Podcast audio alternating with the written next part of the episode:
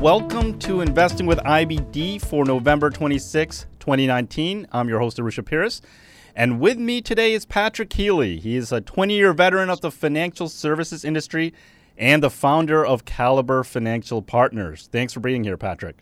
Yeah, my pleasure.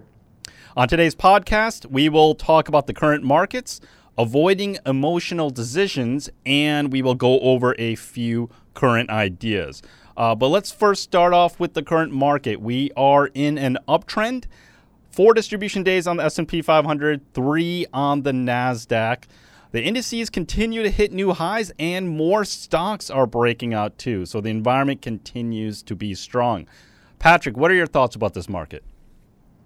So I'm certainly uh, excited and happy to see the market trading the way it is. Yep. Um, but um, I will say, uh, without just sort of some mini corrections along the way. It is something that is a bit concerning. Uh, I will say um, a lot of the uh, market dynamics are favorable right now. We just received our third interest rate cut, so the Federal Reserve has indicated that we're kind of in a steady state. I think that's actually what's fueling the market, and certainly some expectations around a, a trade deal with China. Um, that being said, um, I, I think to have a little bit of a pause or even some mini corrections along the way uh, would be healthy for the stock market. Uh, in the absence of that, uh, what you get is more of a boom bust cycle, and that could be troubling as we get into the end of the year. Uh, there are some technical factors with loss selling, so on and so forth. Um, and so um, I am excited uh, about how the market's performing, but also trying to be cautiously optimistic. Yeah. Now, last year we had that 20% correction uh, for a little while. Uh, so now, would you expect a, a, little bit of a pullback when you talk about mini correction, like a five percent, ten percent, or something like that? Wouldn't make you a little bit uh, that would make you a little bit more optimistic then, or yeah, anywhere anywhere from a three to five percent, I think, would be healthy for the yeah. market. I think twenty is uh, certainly exaggerated, and I think why we saw that last year uh, was a lot was uh, much more so Fed driven, and I don't think we're going to see that going into the end of 2019. No, that that that yeah, that would be bad again if, we had that. So, Patrick, how did you get started in the industry? You know, what what was the path that you took to to end up where you are right now? Sure. So I uh, graduated college in 1996. Uh, worked for two investment banks out of college: Donaldson, Lufkin, Jenrette for three years, then ultimately Lehman Brothers for close to eight years.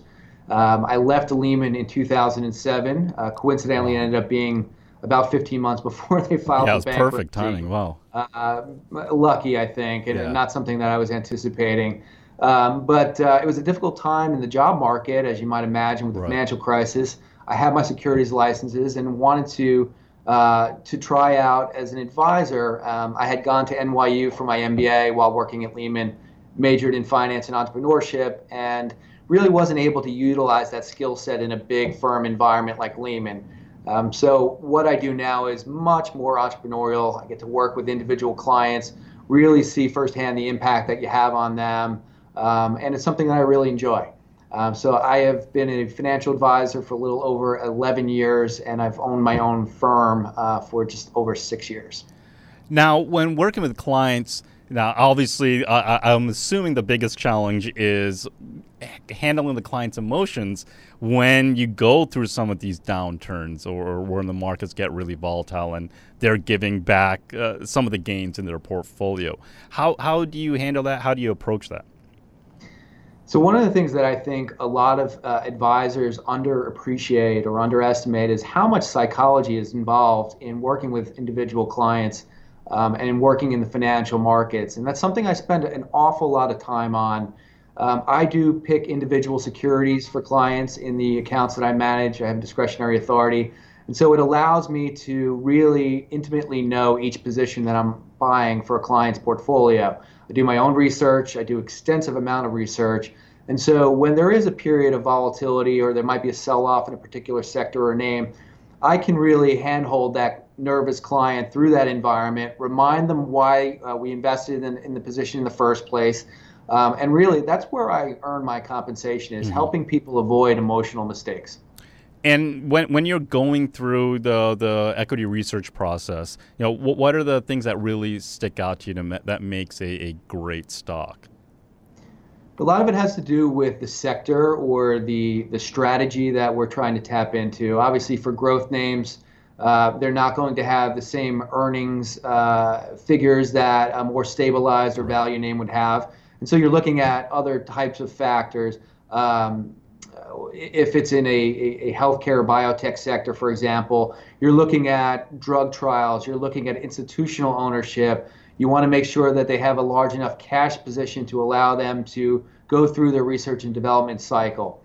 Um, if it's a more value oriented name, you're looking for uh, a healthy dividend um, yeah. and good dividend coverage ratio.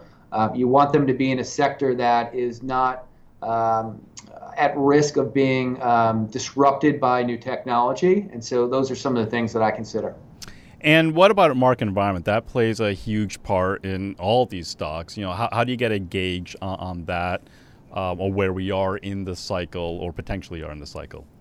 Yeah, that's a really good question. So, uh, you know, some of it, it, depending on where we are in the cycle, and I think we're we're sort of in the late innings, even though uh, the, the the economic statistics are, are, are quite favorable.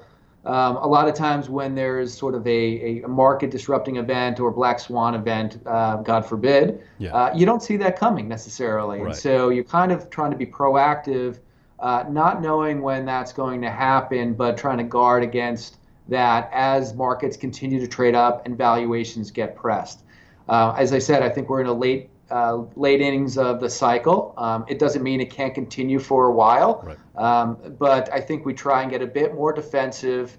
Uh, we're holding larger cash positions than we would otherwise. We're positioning in some more defensive names, okay. and um, and you know the growth names may continue to grow, and I, I certainly hope they do. Um, but again, without those many corrections along the way, at some point we're going to be back in a recession. It's inevitable.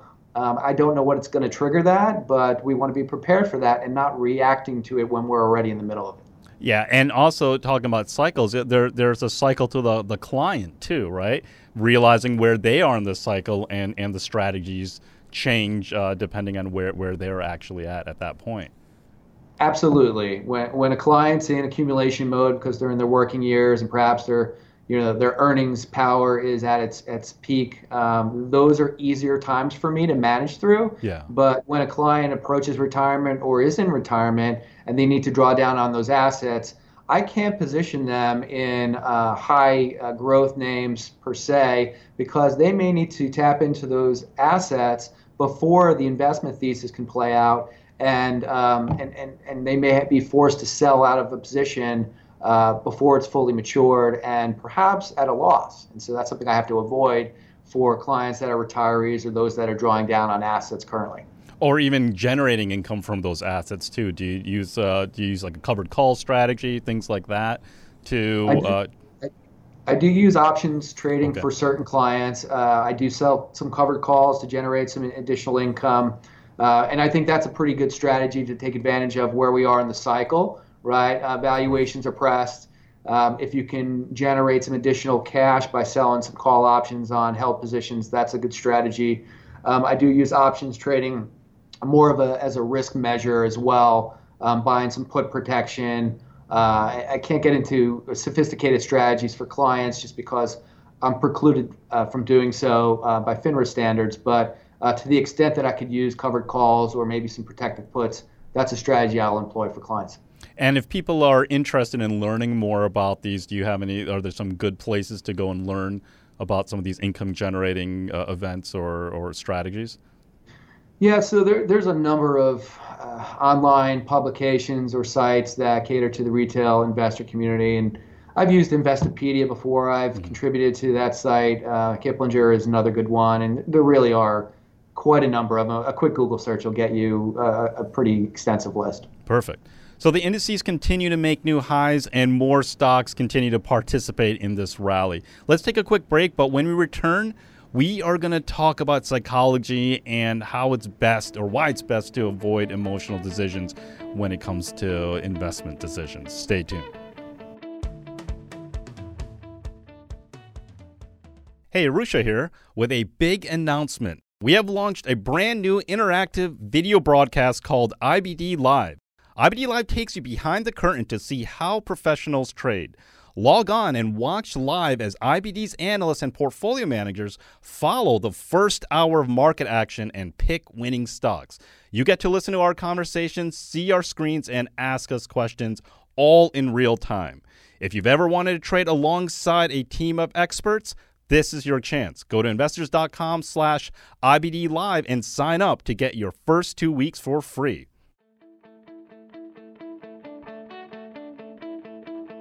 Patrick Healy is our guest on Investing with IBD. Okay, Patrick, let's get into psychology and more specifically avoiding emotional decisions. It's it's amazing. Once you put real money on the line in the market, it gets very very emotional. Uh, it certainly does, and there's the risk uh, for an inexperienced investor or someone that caters to their emotions to chase stocks when they start trading up.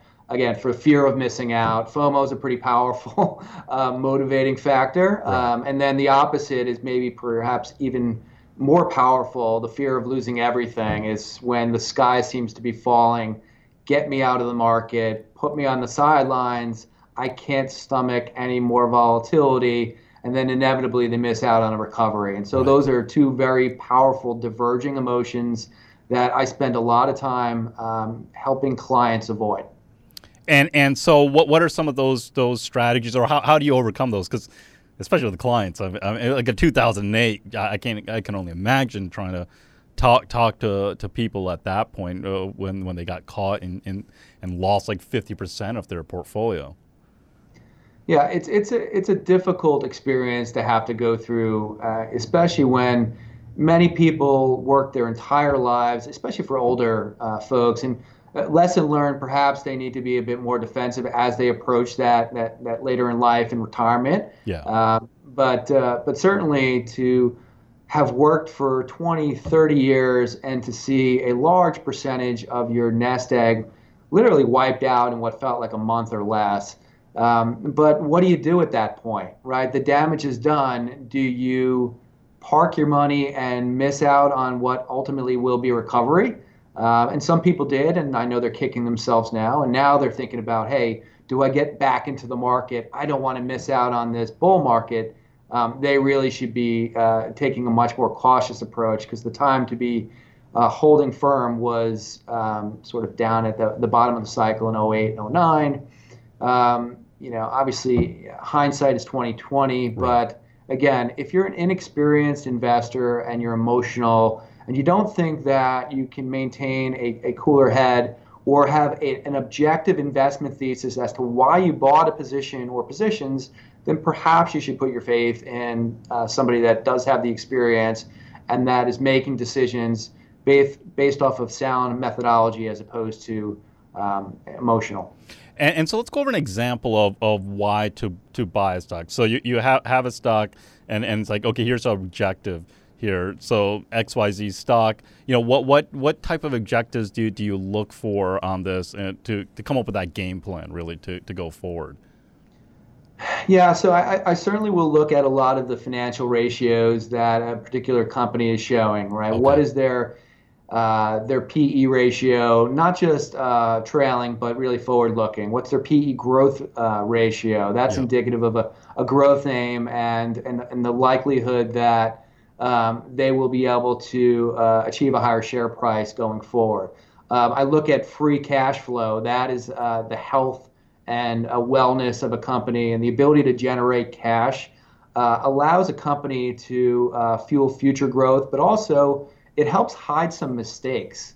And so when you're operating really thin and you don't have the liquidity or cash profile, um, one, you have to make some difficult decisions as a growth uh, stock or company. But also, if you make some mistakes managerial or competition wise, those are going to be highlighted when you're cash strapped. And so that's that's definitely an important consideration.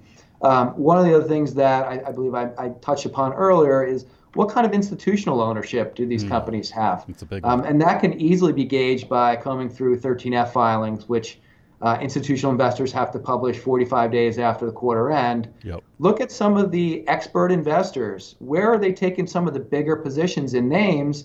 Um, because a lot of times they have board representation. They uh, spend a lot of time doing extensive research And if they're going to take a large position in a company, it's because they think it's going to go up. And so you can kind of piggyback off of that strategy a little bit and uh, put your money with smart smart investors. Yeah, uh, we, especially here at IBD, we, we definitely always advise that. Look at the, you always want to make sure there's some big institutions behind it, so then you have some powerful friends on your side. So even when the stock sells off, they're going to come and start defending it at a, at a certain point to, to prevent it from getting really out of control. It, it's true, and uh, and and if a company does unfortunately fall into mismanagement, perhaps. Uh, you know, an institutional investor with a sizable position yeah. uh, could easily become an activist, and they're lobbying on your behalf and the other shareholders, and that's a good position to be in. You want to have strength in the name if, for some reason, um, the management is overpaid or they're just not executing executing on their initiatives. Yeah, and, and, an- another thing, we always use the institutions kind of as a confirmation. So if you if you see what you think is a great idea, and, and but you don't see any great institutions behind it, you know, you're missing something because they definitely looked at those ideas, but they decided to pass on it.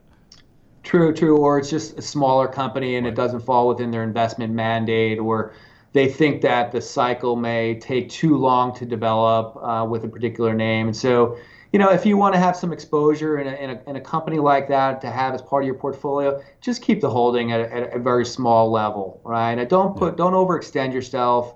Uh, as you said, if, if the institutions are not at least sniffing around and taking a pilot position in the name, yeah. Uh, it's maybe something you want to avoid or keep to a small exposure. And, and, and, talking about position sizes, how, what, what do you recommend for your clients on, on position sizes? You know, what, what what's your typical kind of position for for stocks and things like yeah, that? Yeah, so I would say the high conviction names, yeah, maybe five percent. Uh, again, it depends on how much money the client has and what their income needs are currently or in the next few years. But I would say uh, you want to keep even the high conviction names to five percent. Um, and then obviously some of the maybe smaller cap growth names that you just touched upon not more than 1%, and really half a percent would be more appropriate. Yeah, because then you could definitely ride out the volatility a lot better when, when those things whip around. If, if you're going to lose money in a name, you want to kind of limit your losses and say, hey, okay, it didn't work out, but um, you know we're not going to be severely punished on a portfolio level. Yeah. Now, what about earnings season too? And, maybe the position sizes are, going to help here. But these days, it's amazing with earnings season how these stocks will just jump up dramatically on earnings or gap down uh, out of nowhere, and and it's hard to protect against that. Do you have any suggestions for that?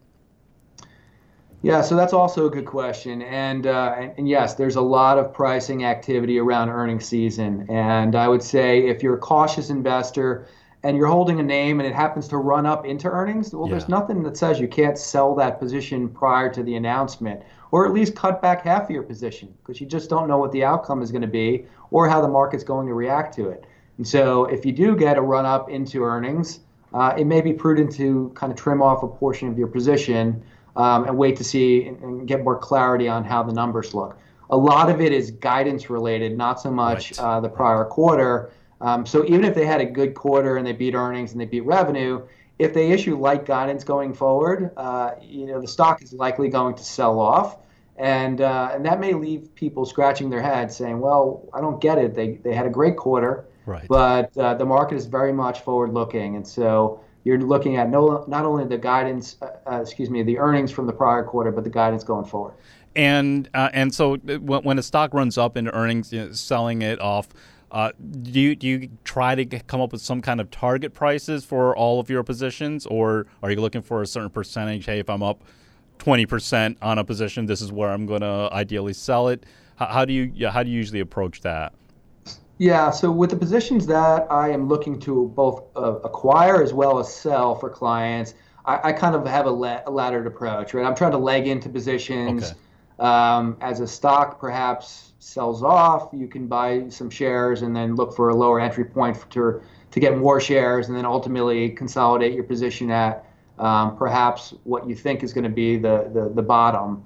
Um, it's very difficult to time the absolute bottom or the absolute top, right, so exactly. try not to uh, beat yourself up over that. But again, as well, uh, on the upside, when you're looking to sell out of a position, you know, if a stock trades up 25, 30%, you need, you need to be pulling back some some of the exposure. If it trades up 50%, you know, it, peel off a bit more. Yep. And if you double your stock, uh, and, that, and, and, that's a great outcome, don't be piggish, right? Yeah. I mean, that's, you know, and, and, and some of that, I'll caveat with saying it depends on the sector you're investing in, right? And so value names that trade up, a lot of the technology names like Apple or Google have done incredibly well this year um, 60, 70% runs. Uh, that's not sustainable indefinitely. And so I've been kind of looking to cull some of those positions in recent weeks. Uh, just because there still remains some uncertainty around the trade war. Mm-hmm. Uh, I think the market is kind of pricing in that we're going to get a deal done and maybe a big deal, and I am not certain that that's going to be the case. So I think it's prudent to pull back some exposure, especially in the names that could be impacted by the uh, the trade war. Yeah, and, and, that's part of managing your emotions too, right? A lot of them, and this is something that I've found over the years with investing. The hardest is when I'm up uh, good on a position, big on a position. Uh, it's hard for me to sell because I'm finally right on that position. He's like, you know, I, I made made a judgment call, I, I executed it, and now I'm up on it. You know, if I sell now, it could go up even higher. It can, and and you know, there's that risk of seller's remorse, so to speak, right? right? And right. and all the more reason to maybe consider selling a percentage of your holdings. Right? It's not an all or nothing. Right? So if if you sell 30% of your holdings in a particular name and the stock continues to run, well, great. You still want it to go up because you still hold additional shares. Right. And if it sells off, well, then you feel like, okay, maybe you reacquire those shares that you sold at a certain level, but now you're getting in at a better entry point and you're pick, and you're booking a profit. Perfect. Manage your emotions and following a solid plan will help you become more successful in the markets. Coming up next, Patrick and I will talk about three stock ideas. We'll be back.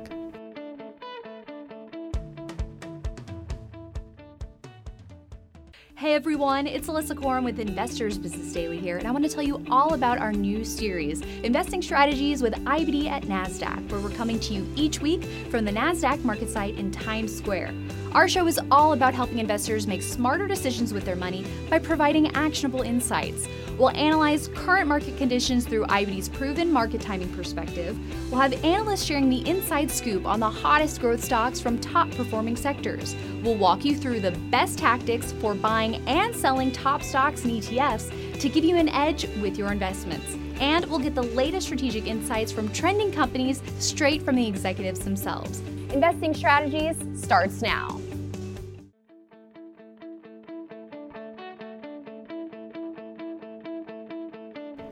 We are back with Patrick Healy on investing with IBD. Okay, Patrick, let's get into some current ideas that are on your radar. And the first stock that we have is ticker symbol AMRN, Amarin Corp. And these guys are a biotech and they've been doing pretty well over the last year. What, what do you like about these guys? So there's a number of things I like about Amarin, uh, and that's a name that I just started following earlier this year and added to uh, position for clients. It's an Irish-based firm in the biotech space. Uh, they have FDA approval on uh, their cardiovascular drug. It's called Vascepa. Okay. Um, and uh, last week they had an AdCom or an advisory committee meeting with the FDA um, as they're applying for an expanded label for that same drug. It's currently approved for people with high triglycerides, um, and they're trying to uh, get an expanded label uh, to allow a much, much larger percentage of the population to be treatable uh, with the same drug. The AdCom vote was 16 0 in favor, um, and the FDA meeting is uh, scheduled for December 28th. Um, there's some speculation in the market that they may even uh, receive approval prior to that, that date. Um, and really, uh, the debate right now is over what the label warning is going to say uh, and how expansive the population uh, will be for that expanded label. So, um, one of the other things, like it's it's a huge market. Mm-hmm. There's it, it, really could stand to be a blockbuster drug. The the best performing drug, I believe, is Lipitor from Pfizer, which is now off patent. So, um, I think Amarin is a very attractive takeover candidate large institutional ownership from a, a very well-known healthcare hedge fund uh, by the name of the Baker Brothers. Um, they have somewhere around 800 million, I believe, in exposure wow. in the company. uh, that is a very, very substantial bet by very, very smart gentlemen. Um, and so I, I, think this company is a likely takeover candidate. Um, and there was a pullback in the stock last week as a, an analyst kind of uh, issued a, a, more of a bearish report. Um, and uh, I, I, took that as a gift to, to acquire more shares. And so last year, it looks like last September in 2018, it had a big jump there. Was that like an, was that an FDA approval? Uh, or what, did you remember what happened there? It was just a monster, yeah. monster jump. So that that was the FDA approval for okay. the first indication for Vascepa, yeah. um, and uh, and the the AdCom meeting that took place a week or so ago was for a- expanded label to treat a much much larger population. Yeah. Uh, again, the debate is over whether it's uh, going to be for primary uh, preventative measures or secondary, um, and how big that population uh, can be. And there's a lot of watchful eyes on that FDA decision going into the end of the year. If it's a favorable outcome and a broad uh, label um, indication this stock is going to be a, a, real blockbuster, I think. And again, a big pharma company will likely want to snatch them up uh, before they, they grow their revenues too too aggressively. Yeah, because if it, if it becomes a preventative kind of uh, drug, it, it would be like a Lipitor, right, where everyone's taking Lipitor to lower their cholesterol and, and, and prevent the heart attack and, and things like that. Correct. Right. It's a it's a huge treatable population, and uh, uh, I uh, I certainly been following the name closely um, and uh, you know some big hopes for the company going forward. Okay, so that was Amarin, ticker symbol AMRN. Let's go to the second stock, and this is a, another biotech stock, and this ticker symbol is ACAD, and this is Acadia Pharmaceuticals. This is a this is a company that I own shares in too here. Um, and and what do you like about this company? You were pretty optimistic about this one too. Certainly, certainly. And this is a name that I've followed for uh, three plus years now. Um, they uh, they develop drugs to treat uh, psychosis related to various indications: Parkinson's disease, dementia, schizophrenia, Alzheimer's. Um, they are currently approved for Parkinson's disease psychosis. Their drug is called Nuplazid. Uh, you have likely seen some commercials on various networks. They've really expanded their marketing outreach this year, and you've seen revenues grow significantly. Mm-hmm. Uh, they just had uh, a couple of months ago. They had uh, interim trial readout uh, for um, uh, um, uh, for schizophrenia, and it was incredibly favorable outcome of the the results. So they were able to stop the trial mid-trial, save a lot of R&D money, and they're going to apply for that other indication in the first half of 2020. Uh, coincidentally enough, yesterday they just came out with results, interim results for another treatable population for the same drug. Wow. Um, uh, um, for dementia. Um, and uh, it was a favorable outcome. They met their primary uh, end goal, and so they will be developing a phase three trial for that treatable population in 2020. It'll take a couple of years, but again, um, common theme, just like Amarin, Baker Brothers owns uh, north of a billion dollars of this company. Uh, they uh, they don't make that kind of a bet unless uh, they really feel strong that the company is a blockbuster and uh, ultimately could be acquired by a larger pharma player. Yeah, and, and so. Uh, now, when when they they got approval mid trial, was that was that back in September when that they had that monster jump, like September 13th, the week of September 13th? So that's that's when the stock jumped significantly. It wasn't yeah. a tr- uh, approval. Let's let's be clear. Okay. But the the data readout was so demonstrative that they were able to to stop the trial um, at the uh, um, at the advice of the uh, the trial experts, and so they're going to move uh, right into applying for um, expanded label uh, for that population uh, in 2020. It just it, it first of all, the company's been growing revenue significantly in 2019. They went through a bit of a kind of a rough patch in 2018. There was a, a, a negative article uh, advanced by CNN um, suggesting that there were a lot of premature deaths for the population. It, it ended up being uh, debunked by the FDA, and so the, okay. the company has has certainly uh, restored its upward tra- trajectory. Yeah. Um, and I, again, I think this is a takeout candidate in 2020, if not sooner. You know. Yeah, no, and, and especially, and you mentioned it again, the Baker brothers are behind this too with over a billion dollars in it. So uh, you have some these powerful are, friends. Yeah, I'm sorry. Uh, these are both seven billion dollar market cap type companies, and so they kind of fall within the mid cap range. So you know, a lot of the big pharma players like Pfizer, like Biogen, like uh, Bristol Myers just you know just acquired Celgene. But yep. a lot of the big pharma players are looking to replenish their pipeline as their big drugs go off patent, and so uh, they are flush with cash, especially after the tax legislation from 2018. They're certainly looking to uh, kind of buy revenue and some of the emerging technologies, and those are two names that I really, really like. Perfect. Now let, let, let's uh, let's go to the third idea here, and and this is a REIT and ticker symbol VTR Ventas. And uh, what do you like about uh, the, these guys? So when I uh, manage portfolios for clients, I try to uh, take a barbell approach, right? So some of these names in the biotech space are are certainly uh, alpha generating potential, but there's right. a lot of volatility there. Right. And for again, emotional or inexperienced investors, that's sometimes difficult to stomach. And so I am trying to create um, sort of a, a, more conservative opposite end of the barbell where you're generating more income oriented investments.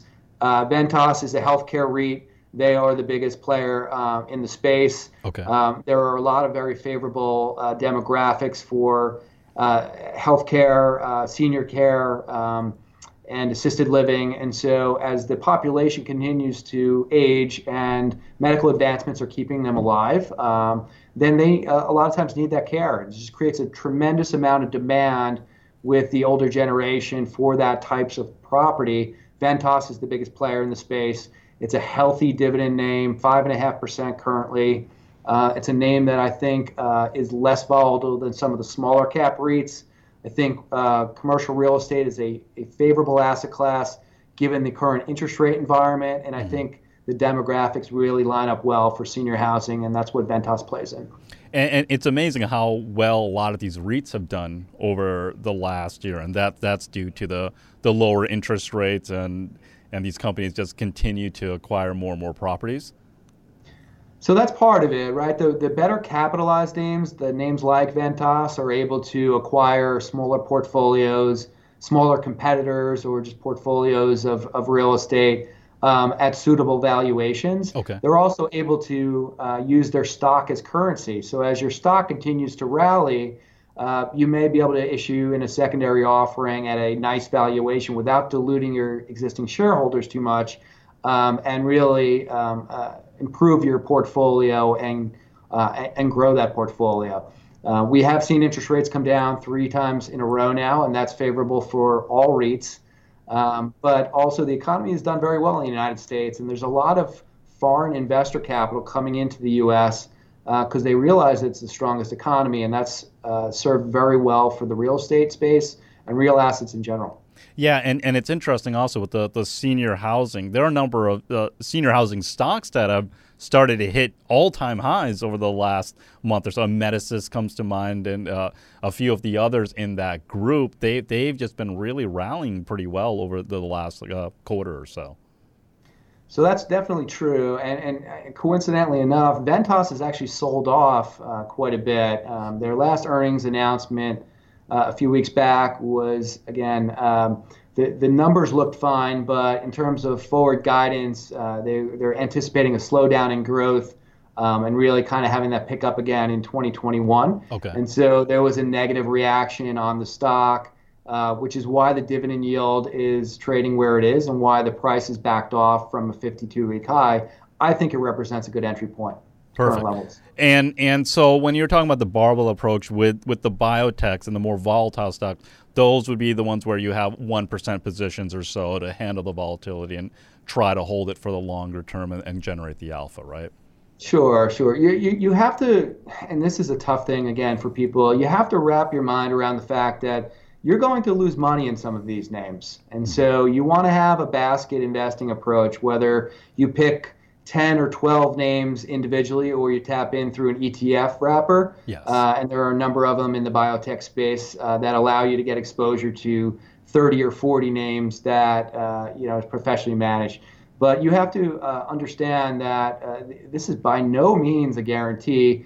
Uh, drug development is a lengthy and expensive process, and uh, there will be failures along the way, and that you hope that the, the names that you pick, uh, two or three of them will overcompensate for some of the ones that will lose money. Excellent. So there are three ideas to consider and add to your watch list. Thanks, Patrick, for joining us today. That's my pleasure. That's it for this week on Investing with IBD. Next week, we will have Mark, Mark Ritchie II on the show. He is the managing partner and chief investment officer of RTM Capital Advisors. So that's it. I'm Arusha Pierce, and thanks for listening. And for this week's and charts, make sure to go to investors.com slash podcast, where you'll find details for each episode in the podcast episode section. And make sure to subscribe, rate, and review our podcast if you haven't already. We'd really appreciate it. You can also send us your questions and comments to investingpodcast at investors.com. We would love to hear from you and may use your comments on an upcoming episode. This podcast is for informational and educational purposes only, and nothing should be construed as a recommendation to buy, hold, or sell any securities. Make sure to consider consulting with your financial advisor before making any investment decisions.